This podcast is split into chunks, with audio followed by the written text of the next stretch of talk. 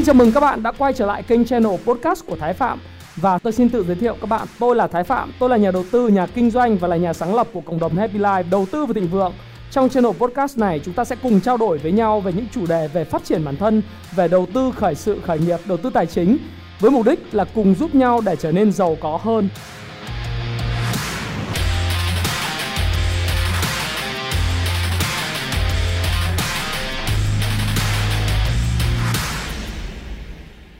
Hi, xin chào tất cả các bạn. Chào mừng các bạn đã quay trở lại với channel của Thái Phạm. Và hôm nay là ngày 12 tháng 12 năm 2021 và chủ nhật à, chúng ta có một cái trận bóng đá giữa đội tuyển Việt Nam với lại Malaysia.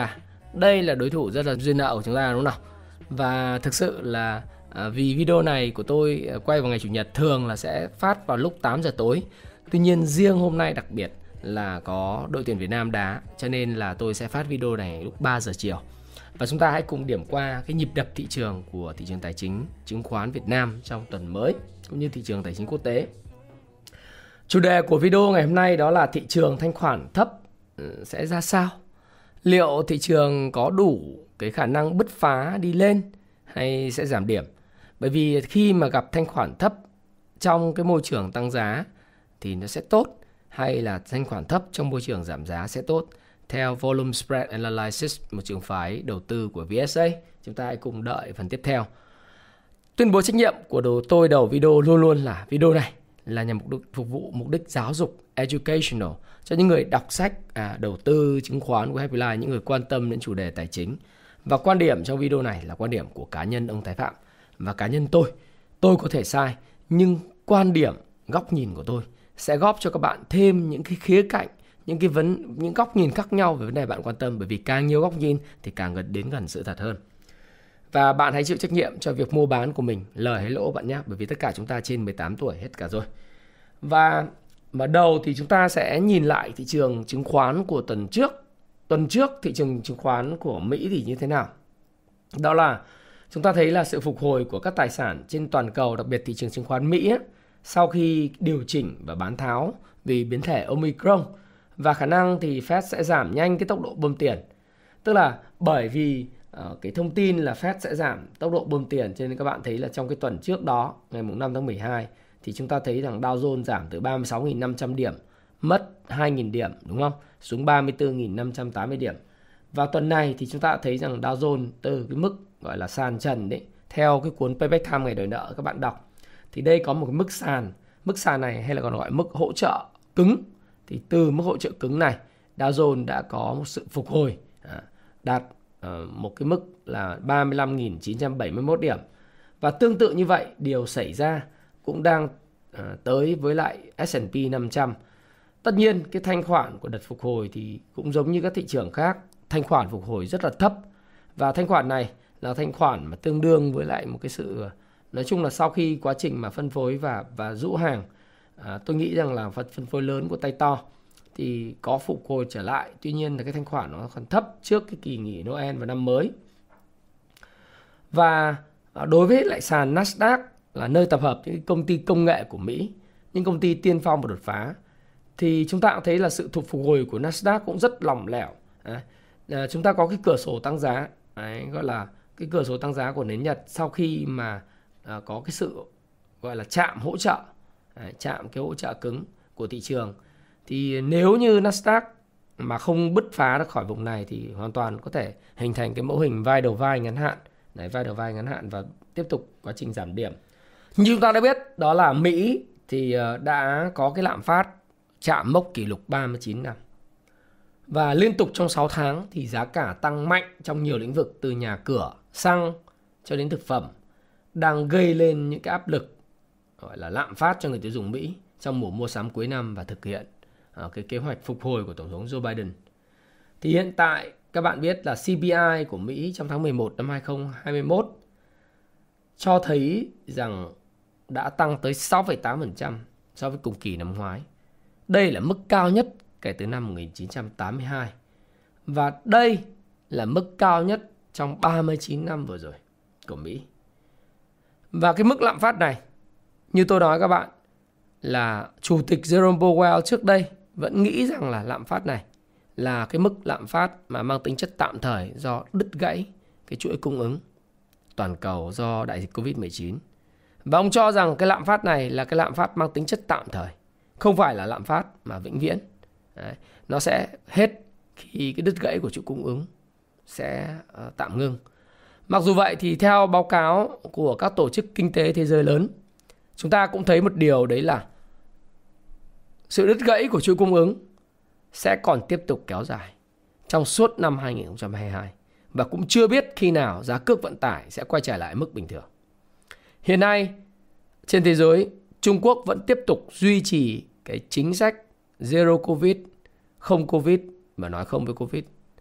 Chính bởi vậy thì cái việc kiểm soát rất là nghiêm ngặt việc xuất xưởng. Trung Quốc là công xưởng lớn nhất thế giới và kiểm soát việc xuất xưởng hay là nhập cảnh hay là xuất khẩu, nhập khẩu rất chặt.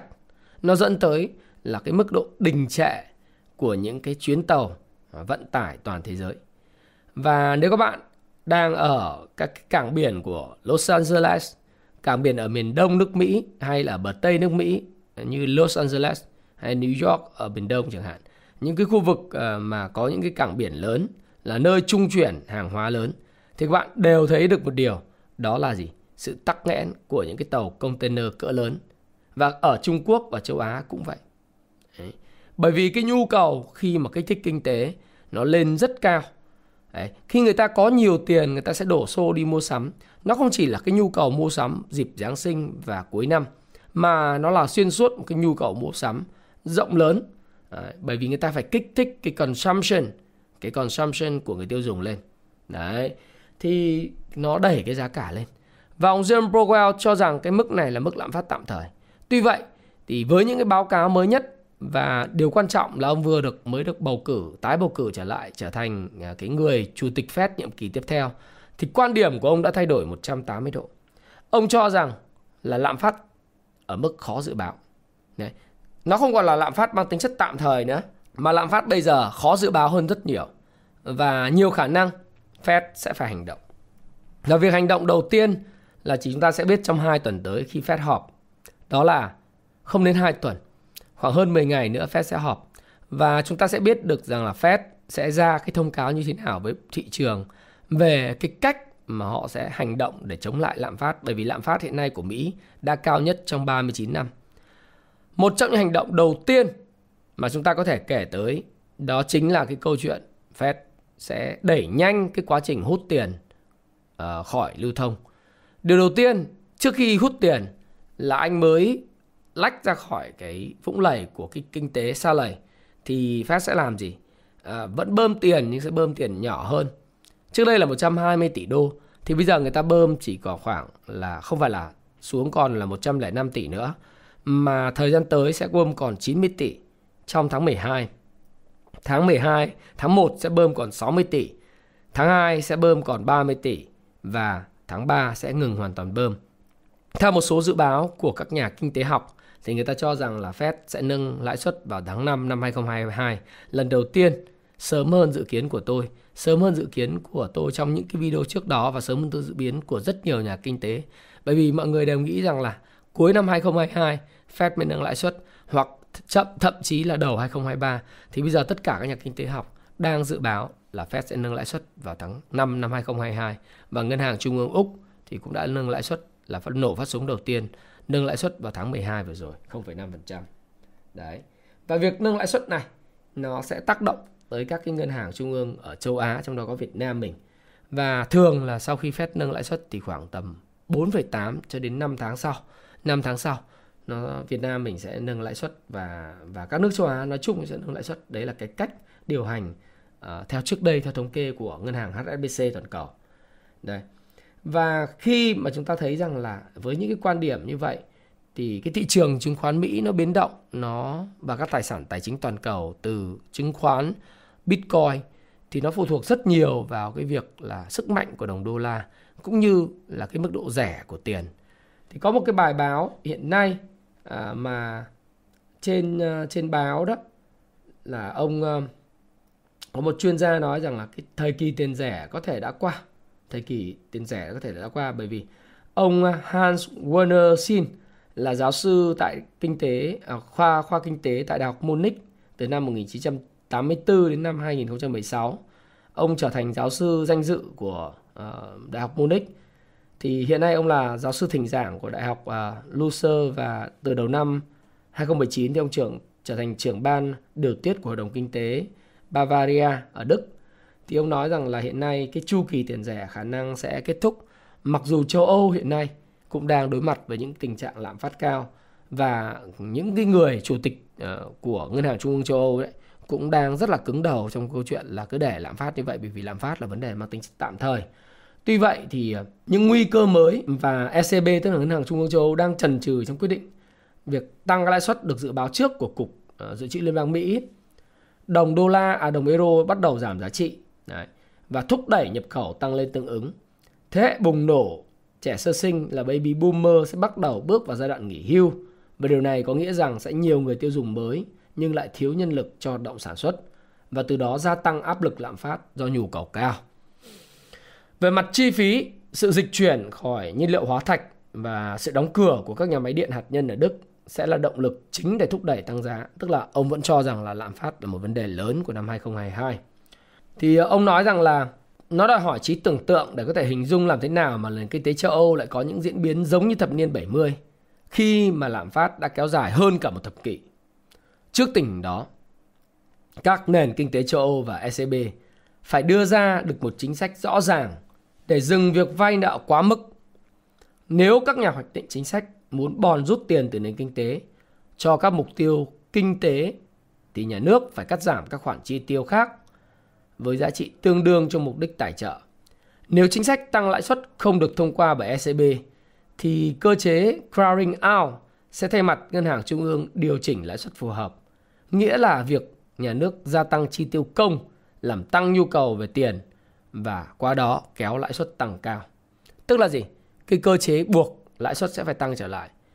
Và ông nói rằng là dù bằng cách nào thì lạm phát tăng vọt hiện nay cũng đánh dấu sự kết thúc của giấc mơ viển vông rằng tiền có thể in ra mãi mãi mà không lạm phát. Cuộc sống tốt đẹp được tài trợ bởi máy in đồng euro sẽ kết thúc một lần và mãi mãi. Để các bạn cũng biết rằng là các ngân hàng trung ương châu Âu hiện nay chỉ có in tiền thôi. Nếu các bạn xem cái phim Money Heist thì các bạn ở trên Netflix các bạn cũng hiểu rằng là cái việc in tiền không giải quyết được vấn đề về kích thích kinh tế. Nó chỉ làm cho những cái tài sản như chứng khoán, bất động sản, những tài sản ảo nó ngày càng ảo hơn. Và cái việc này về mặt lâu dài khi cái các bạn nhớ P nhân Q phương trình nhé. P nhân Q, P là giá cả, Q là sản lượng bằng M nhân V là cung tiền và V là velocity, tốc độ xoay chuyển của đồng tiền khi kinh tế trở lại bình thường.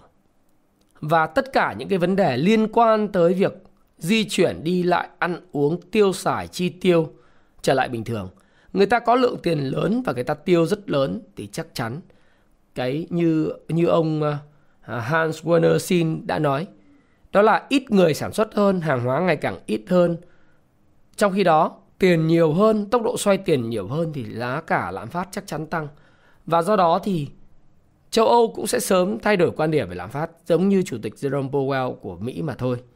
Và quá trình này nó sẽ ảnh hưởng tới thị trường chứng khoán và tất cả những thị trường mới nổi và thị trường cận biên khác. Tôi nghĩ là như vậy. Và một khi những cái khởi điểm của xu hướng bắt đầu diễn ra thì xu hướng là bạn một xu hướng đang hình thành hoặc là đã hình thành rồi thì rất khó là bẻ lái. Chúng ta cũng thấy rằng là giá dầu petrodollar tức là giá dầu được niêm yết theo cái đồng đô la thì chúng ta cũng thấy một điều rất rõ đó là mặc dù có những sự điều chỉnh đấy, sau khi có màn bán tháo theo kiểu bán buy, uh, gọi là selling climax tức là bán tháo mạnh mẽ bán tháo uh, nước rút thì các bạn sẽ thấy rằng là tức là bán tháo tận cùng đấy. đấy. Thế là SC là selling climax thì các bạn thấy rằng là nó đã có những sự đợt hồi phục tự nhiên. Nhưng về bản chất, nếu nhiều đồng đô la hơn, nhiều nhiều tiền hơn, thì giá dầu sẽ tiếp tục tích lũy ở vùng cao. Và có khả năng là sẽ, sau khi hồi phục tự nhiên thì nó sẽ phải test lại một cái vùng hỗ trợ cứng lại một lần nữa, vân vân. Rồi sau đó thì nó sẽ có những hồi phục. Tất nhiên sẽ tính bằng tháng, tính bằng vài tháng, chứ không thể khi một cái xu hướng nó đã gãy thì không thể là hồi phục ngay lập tức theo hình chữ V được, đúng không ạ? nhưng chúng ta cũng thấy thấy rằng là, ok, như vậy rằng giá dầu cũng là một thứ mà chúng ta cần phải để ý. Và trên dài hạn vẫn đang được thử thách và xu hướng uh, của thế giới. Ở một quan điểm khác thì uh, tất nhiên thừa nhận lạm phát là vấn đề của kinh tế thế giới năm 2022 nhưng nó chưa phải là rủi ro lớn nhất theo bên uh, các chuyên gia kinh tế của Namura Holdings. Bởi vì lạm phát đi kèm với tăng trưởng suy yếu chưa phải là rủi ro lớn nhất mà nền kinh tế thế giới sẽ phải đối mặt vào năm tới. Mối nguy lớn nhất đó là sự đình trệ kéo dài của nền kinh tế. Và các nhà kinh tế cho rằng là hầu hết các nền kinh tế bao gồm khu vực châu Âu, Anh, Nhật Bản và Trung Quốc vẫn chưa khôi phục hoàn toàn với mức trước đại dịch và nhu cầu cũng dễ bị ảnh hưởng bởi tăng trưởng kinh tế giảm tốc. Theo báo cáo thì tăng trưởng giảm tốc có thể dẫn tới sự xói mòn lợi nhuận và thu nhập hộ gia đình do lạm phát cao hơn. À như vậy lạm phát là một vấn đề lớn nhưng nó không phải là rủi ro lớn nhất phải không nào? Tiết kiệm cũng gia tăng trong bối cảnh kinh tế bất ổn và việc chuyển đổi chính sách tài khóa là một lực cản lớn. Nomura cho rằng nếu lạm phát tại Mỹ tăng cao trong nửa đầu năm 2022 thì Cục Dự trữ Liên bang Mỹ có thể tăng lãi suất.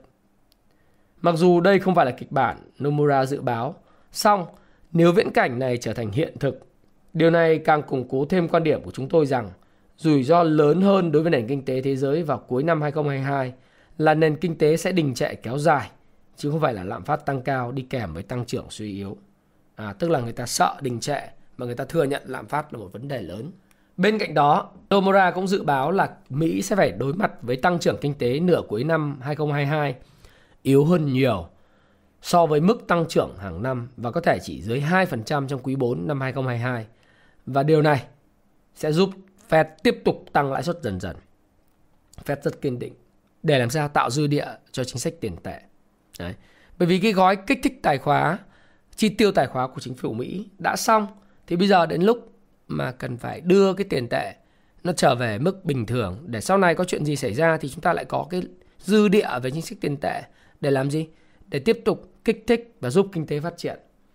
Và cái rủi ro đối với nền kinh tế Trung Quốc cũng được Nomura dự báo rằng là quá trình tạo đáy kéo dài ở Trung Quốc với tốc độ tăng trưởng kinh tế sẽ tiếp tục chậm lại xuống còn 2,9% so với cùng kỳ năm ngoái trong quý 1 năm 2022. Và mới đây, Hội nghị Hiệp thương đấy, của Trung Quốc và năm sau là đại hội đảng của Trung Quốc cũng cho thấy rằng là Trung Quốc nhấn mạnh tới tính ổn định của kinh tế vĩ mô. Mặc dù là giảm dự trữ uh, bắt buộc của các ngân hàng trung ương để bơm tiền vào, nhưng họ vẫn duy trì chính sách tiền tệ rất thận trọng. Nghĩa là những chính sách về lãi suất không thay đổi. Ngân hàng Trung ương Trung Quốc và thông điệp của chính phủ Trung Quốc cho thấy họ không muốn là tạo ra những cái sự bong bóng về mặt tài sản trên thị trường chứng khoán, trên thị trường bất động sản. Họ muốn tạo ra một xã hội thịnh vượng chung và cái sự ổn định về tỷ giá, ổn định của kinh tế vĩ mô nó đóng một vai trò vô cùng quan trọng trong việc xây dựng à, cái nền kinh tế thịnh vượng chung của Trung Quốc. Và đặc biệt năm sau sẽ là đại hội đảng của Trung Quốc cho nên chúng ta cũng sẽ không kỳ vọng có những đợt sóng xanh lớn à, để và nó tạo ra sự bất ổn đối với nền kinh tế. Thì cái câu chuyện của Evergrande thì các bạn cũng thấy rằng là nó cuốn tất cả mọi người vào trong cái câu chuyện là Evergrande bị tuyên bố vỡ nợ của trái phiếu uh, quốc tế đó. Thì nó ảnh hưởng gì? Thực ra thì vì cái trái phiếu này là cái trái phiếu 30 không có tài sản đảm bảo cho nên các chủ đầu tư thì cũng không thể nào mà mà siết nợ được uh, Evergrande cái điểm gì cả. Đấy, thì các bạn thấy không khi mà các bạn mua những trái phiếu của các doanh nghiệp 30 không tài sản đảm bảo này, hoặc đảm bảo bằng những cái tài sản kiểu như là uh, cổ phiếu thì khi cổ phiếu nó rớt nó không còn giá trị thì cái đảm bảo bằng cổ phiếu chẳng có ý nghĩa gì. Nếu đảm bảo bằng đất thì anh mới siết được nợ chứ. Đúng không? Chứ anh đảm bảo bằng cổ phiếu thì những cái cổ phiếu nó nó nó rớt xuống từ độ đang từ 100 nghìn nó rớt xuống còn 20 nghìn thì thì anh siết cái cổ phiếu đấy, anh về anh bán làm gì? Không có ý nghĩa. Các chủ nợ quốc tế và cổ đông nhiều khả năng thì sẽ mất trắng cái khoản đầu tư trị giá hàng chục tỷ đô la. Cụ thể là 19 tỷ đô la. Và theo một cái quá trình tái cơ cấu Evergrande thì chính phủ quan tâm đến việc Chính phủ Trung Quốc hiện nay quan tâm đến việc hạn chế bất kỳ ảnh hưởng nào tới tình trạng của Evergrande đối với hệ thống tài chính hơn. Và giới quan chức nước này cũng lo ngại sâu sắc về những tác động của sự kiện đối với tính ổn định trật tự trong xã hội nếu đám đông nhà đầu tư bất mãn có những phản ứng mạnh mẽ. Và theo bà Sijun Chen, một nhà phân tích tại công ty dịch vụ tài chính Jefferies của Mỹ cho biết, dựa trên những kinh nghiệm trước đây, thì giới chức Trung Quốc có thể cho phép mảng kinh doanh bất động sản chủ chốt của Evergrande tiếp tục hoạt động, trong khi các tài sản không cốt lõi sẽ được bán đi. Những cái tài sản mà không tập trung vào những cái uh, cái ngành nghề kinh doanh bất động sản đa ngành đa nghề ví dụ như vì hiện nay đang bán các cái công ty về xe điện bán những công ty mà không có liên quan bất động sản đi. Sau đó thì tiền thu nợ phân phối theo các chủ nợ theo mức độ ưu tiên. Tức là anh chấp nhận là cái kinh tế thị trường là anh phá sản những cái mảng mà không cần thiết. Đấy những cái mảng mà nó không tập trung vào liên quan đến doanh số chính. Cái này cũng là một cái hồi chuông cảnh tỉnh cho các doanh nghiệp bất động sản của Việt Nam và những người mua trái phiếu hiện nay từ những tổ chức phát hành là những ngân hàng và những công ty chứng khoán tại Việt Nam. Bởi vì đối với trái phiếu 30 không tài sản đảm bảo hoặc đại bảo hoặc đảm bảo bằng thứ tài sản dễ bốc hơi như là cổ phiếu, giá trị có cổ phiếu thì không có ý nghĩa gì. Cái thứ hai nữa là không có ai xếp hạng tín nhiệm hết. Thứ ba nữa là không ai bảo lãnh thanh toán. Ừ. Nếu có chuyện gì xảy ra, người bảo lãnh phát hành là ngân hàng và công ty chứng khoán nói rằng là tôi chỉ là người trung gian môi giới ăn hoa hồng để phát hành nó thôi. Tôi bảo lãnh phát hành, tôi không có nghĩa là bảo lãnh thanh toán khi vấn đề nợ trái phiếu nó xảy ra. Ví dụ như là nếu như mà chủ nợ của một công ty bất động sản không trả được cái tiền lãi và gốc vào cái lúc đáo hạn cho những cái uh, những cái chủ nợ thì cái công ty phát hành người ta chỉ nói rằng là ôi em xin lỗi là em không có điều tra kỹ cái công ty vừa rồi. Thì ờ, bây giờ thì tất cả chúng ta đều là nạn nhân. Thực ra họ đâu phải là nạn nhân. Họ phân phối cho các bạn họ là người trung gian và họ có tiền hoa hồng trong việc phân phối đó. Còn bạn là người gánh chịu mọi rủi ro. Mọi thứ sẽ tốt đẹp nếu như công ty bất động sản tiếp tục bán được hàng. Mọi thứ sẽ tốt đẹp nếu như các công ty uh, bất động sản của Trung Quốc ờ, không bị cái quy định ba làn danh đỏ để tiếp tục phát hành những cái trái phiếu Ponzi tức là lấy tiền của người mua trái phiếu sau trả tiền cho những người mua trái phiếu trước. Chừng nào mô hình Ponzi scheme nó là mô hình mà lấy tiền người sau trả tiền cho người trước, hết cái người mua sau thì sẽ làm sao?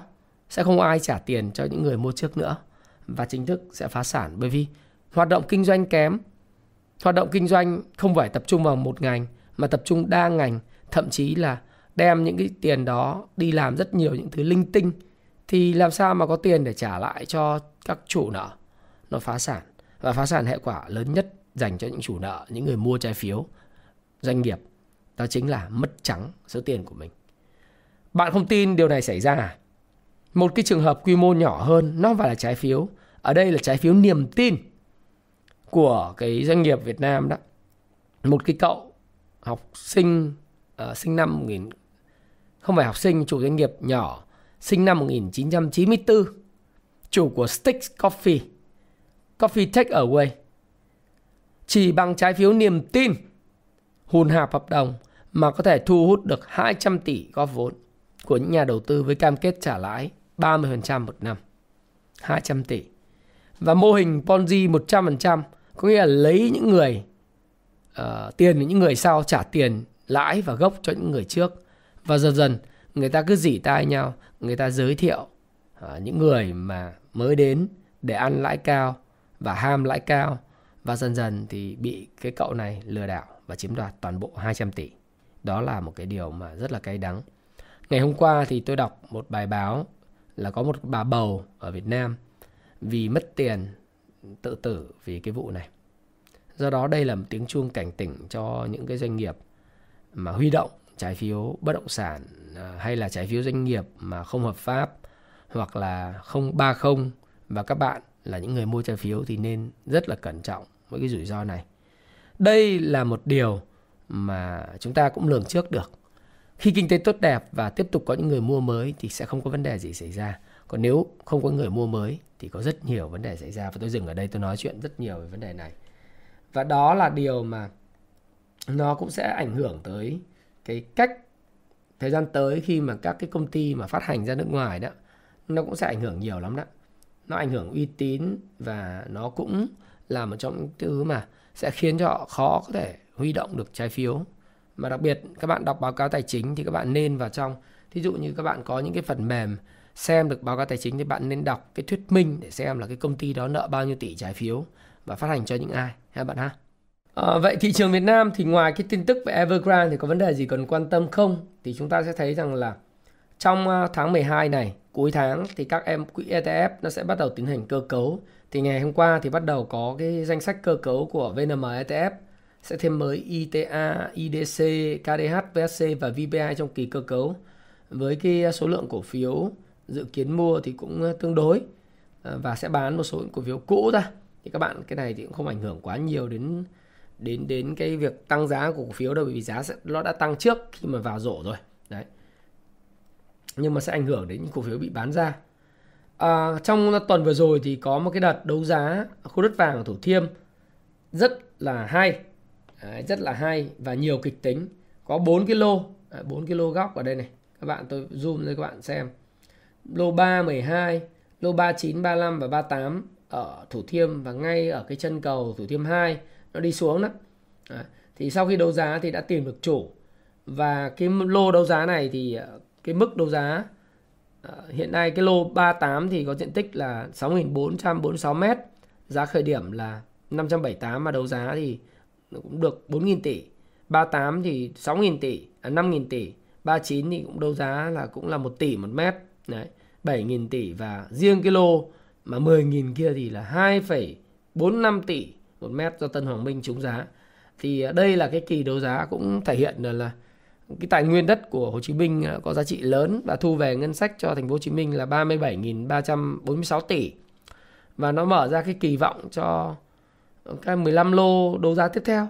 Và việc này rất nên làm. Thì tất nhiên là đội đấu giá mà có tiền mua cái này thì chắc chắn là sẽ phải là những cái tay tài phiệt. Theo thống kê người ta nói là phải xây những cái căn hộ mà phải bán à, cũng khá là nhiều tiền đấy mấy chục tỷ mới mới mua được một cái căn hộ như vậy. Nếu như mà người chủ đầu tư mà đấu giá này muốn thành công đấy, thì cũng không biết là cái này nó thật không. Chủ doanh nghiệp có thực sự là sẽ đủ cái ngân sách để nộp không hay là đấu giá như vậy để lấy tiếng lấy tên tuổi thôi. Nhưng mà đại khái là đây là một tín hiệu rất là mừng và hy vọng nó là sự thật để cho chúng ta thấy rằng là ừ cái quy mô ờ, về về về đất đai Ờ, của Hồ Chí Minh cũng như là cái tiềm năng cho những lô đấu giá tiếp theo có thể thu về ngân sách cho thành phố lớn cũng là một cái kỳ vọng một cái kích ờ, lớn. Rồi ờ, tuần vừa rồi thì ngày 12 tháng à, 11 tháng 12 ngày hôm qua thì đã thành lập cái ra mắt sở giao dịch chứng khoán Việt Nam và sở này thì sẽ có một cái vai trò rất là tích cực đóng góp vào trong sự mà nâng hạng của thị trường. Đấy, thì theo như phỏng vấn đối với lại giám đốc uh, sở chủ tịch hội đồng sở đó là ông Nguyễn Thành Long ông Nguyễn Thành Long chủ tịch hội đồng thành viên và sở giao dịch chứng khoán Việt Nam bao gồm cả HSX và HNX Đấy, nó hợp nhất lại. Thì uh, có nói một câu như này mà tôi thấy rằng là mình mình có thể kỳ vọng này. Đó là cái cái uh, hiện nay là kế thừa nói chung kế thừa những giá trị cốt lõi phát triển thành thành tựu của HSX và HOG thì cái chuyện này là chuyện đương nhiên rồi. Ông sẽ nói rằng là VNX thì sẽ lấy khách hàng là trung tâm. Ở đây là bên cầu bền vững và bên cung uh, cũng là hợp lý và VNX sẽ cùng với công ty con phát triển sản phẩm dịch vụ tiện ích phù hợp với nhu cầu nguyện vọng nhà đầu tư Đấy.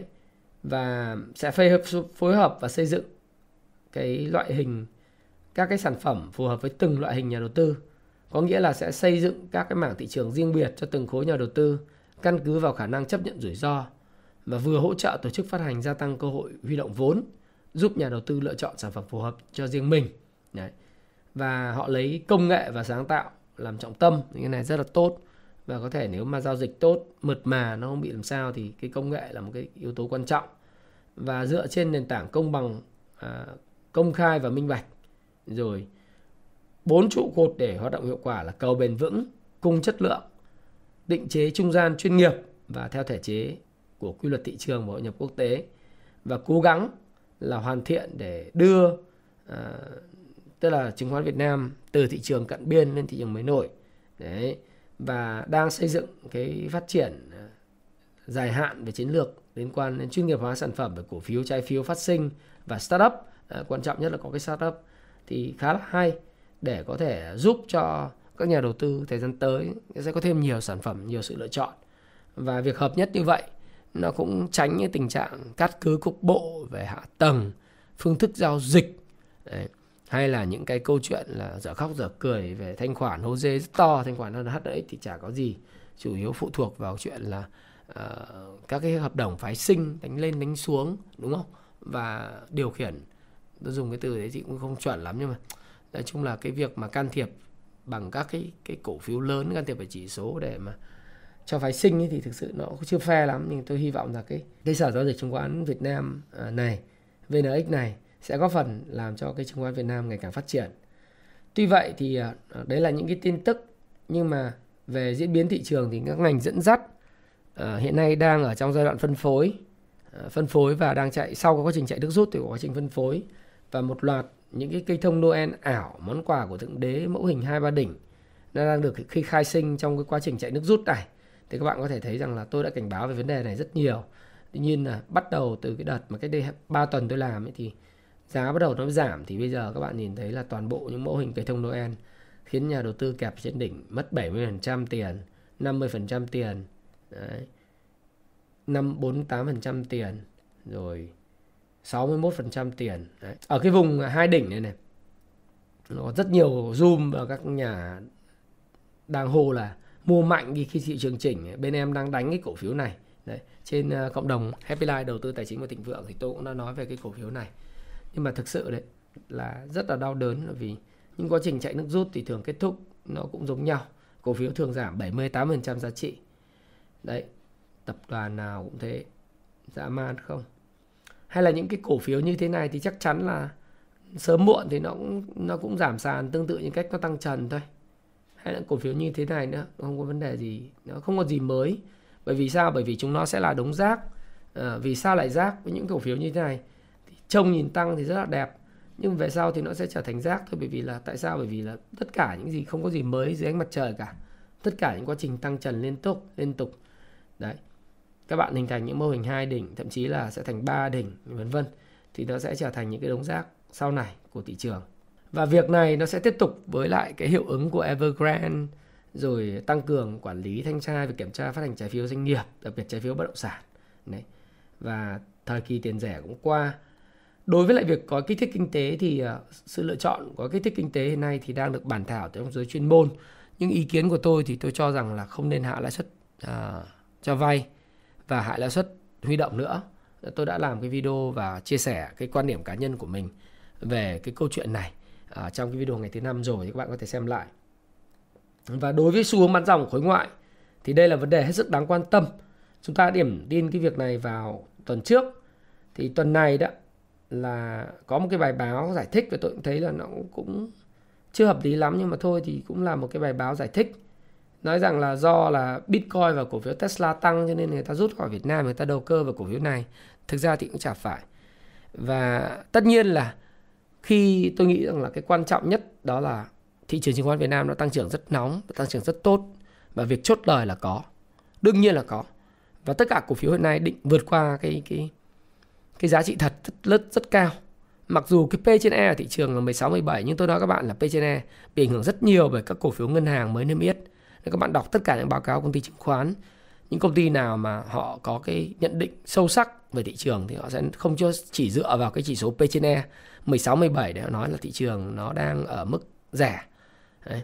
mà họ sẽ phải nói là nguyên nhân tại sao cái chỉ số P trên E thị trường đang 16 17 lần phần lớn nó bị driven, tức là bị tác động lớn bởi các cái cổ phiếu ngân hàng mới niêm yết.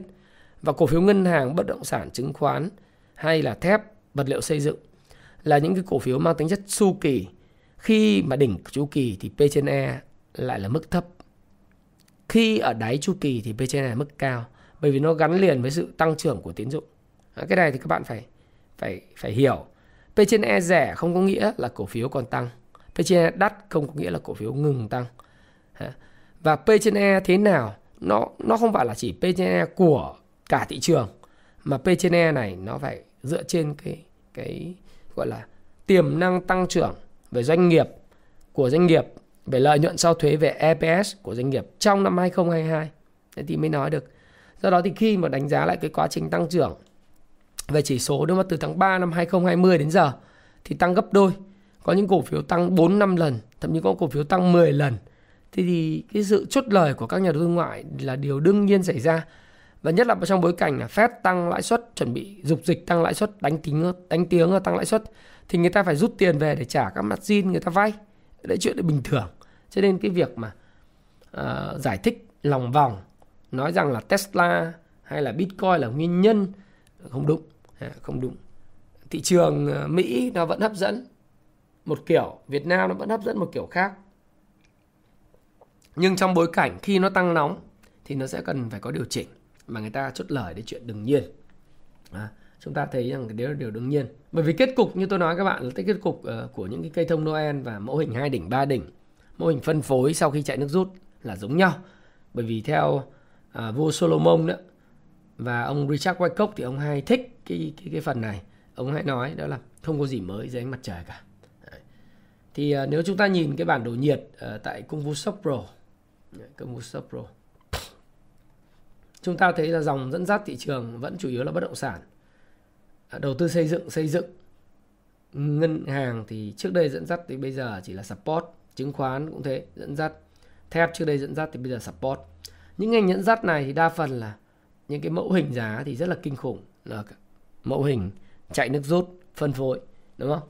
Đấy, những cái mẫu hình thì khi chúng ta nhìn dòng nước rút à, dòng dẫn dắt bất động sản công ty xây dựng xây dựng thì đều là những cái mẫu hình mà như đây. Mẫu hình này thì thì đánh đấm cái gì đúng không? Đấy. Những cái dòng đầu tư xây dựng này mẫu hình này đánh cái gì? Không đánh được. Đấy. mẫu hình này đánh cái gì? Đánh làm sao được đúng không? Hay là cái này làm sao mà đánh được? À? nhiều cái nhiều cái vấn đề lắm nhiều cái vấn đề lắm. Như vậy thì à, nó cần phải có sự điều chỉnh. Thì cập nhật các quỹ ETF tuần tới tuần vừa rồi thì cái nap nó không thay đổi nhiều và cái sự rút rút dòng nó không có Tự doanh thì tuần vừa rồi tiếp tục bán dòng là 252 tỷ, đẩy sau 5 tuần bán dòng là 3.000 tỷ thì tuần vừa rồi lại bán dòng là 252 tỷ, đẩy bán dòng trong 6 tuần liên tiếp lên là 3.200 là 5 260 tỷ. Nước ngoài, đấy thì các bạn biết là tuần vừa rồi nó mua nhẹ một tí, mua nhẹ 378 tỷ nhưng mà 5 tuần vừa rồi thì bán dòng 12.000 tỷ, rút dòng rất lớn. Và rút dòng thì như ông Dominic Scriven tôi có điểm tin trong tuần trước đấy, là ờ, bán dòng là do là vai trò thị trường vốn chưa chưa chưa nâng được lên mới nổi. Cho nên là đây là chiến lược cũ thì cần phải thay đổi, cần cơ cấu, vân vân. Thế thì chúng ta nhìn cái thị trường vào thời điểm hiện nay đó. Thị trường sau khi ờ, bị giảm mạnh vào cái ngày thứ hai thì có sự phục hồi ngày thứ ba, thứ tư, thứ năm, thứ sáu uh, giảm nhẹ nhưng mà các bạn thấy là thanh khoản mất hút biến mất. Đấy. các bạn nhìn thanh khoản biến mất. Đấy. thanh khoản của ngày thứ ba thì chỉ còn là 21.000 tỷ. 21.600 từ ngày thứ tư thì nó còn cũng là 21.500 tỷ. Sau đó ngày thứ năm thì 19.000 tỷ. Mà ngày hôm à, thứ sáu có tăng lại nhưng mà về cơ bản là những cổ phiếu đánh theo T3 bắt đáy đi hàng về thì người ta bán và với lại cái cái thanh khoản thị trường yếu như thế này, thì rất khó à, tôi nói là rất khó để thị trường có thể tích lũy và tạo đáy đi lên. Bởi vì việc đi lên thì nó cần một cái động lượng rất lớn. Theo VSA nó nói là nếu các bạn muốn đi lên thì các bạn cần phải có một cái lượng cầu lớn để hấp thu toàn bộ lượng cung. Lượng cung cắt lỗ, lượng cung hòa vốn, lượng cung chốt lời. Nếu mà muốn đi lên thì bạn phải có một cái lượng cầu mạnh như thế để hấp thu toàn bộ mà lượng cầu nó tèo lèo tèo thế này thì rất khó uh, để mà đi lên. Nhất là khi các bạn nhìn các dòng dẫn dắt như bất động sản đầu tư xây dựng xây dựng thậm chí cả chứng khoán khu công nghiệp những dòng dẫn dắt thì không còn đủ lực không còn đủ lực để mà dẫn dắt cổ phiếu nữa dẫn dắt thị trường nữa. Ví dụ như tôi nói với các bạn là những cái cổ phiếu ở, ở ngành đầu tư xây dựng xây dựng đấy thì các bạn thấy rằng là nó nó cũng đuối thôi những mẫu hình này là mẫu hình phân phối đuối thôi. Đuối thì làm sao dẫn dắt được? Rất khó dẫn dắt, đúng không đây là còn đang đánh lên, cố gắng đánh lên nhưng mà đấy. Thì chúng ta nhìn vào cái bản đồ nhiệt của công vụ sốc rồi, chúng ta có hoàn toàn biết được cái chuyện là thời gian tới là thị trường có tăng được không? Nước ngoài thì tiếp tục cứ bán dòng lên tiếp, tự doanh thì cũng bán dòng. Đấy. tự doanh thì hôm thứ sáu mua dòng thôi nhưng mà về cơ bản là bán dòng. Số cổ phiếu hiện nay mà đang nằm dưới MA 20 thì lên tới gần 300 cổ phiếu trong những cổ phiếu mà chúng tôi nghiên cứu.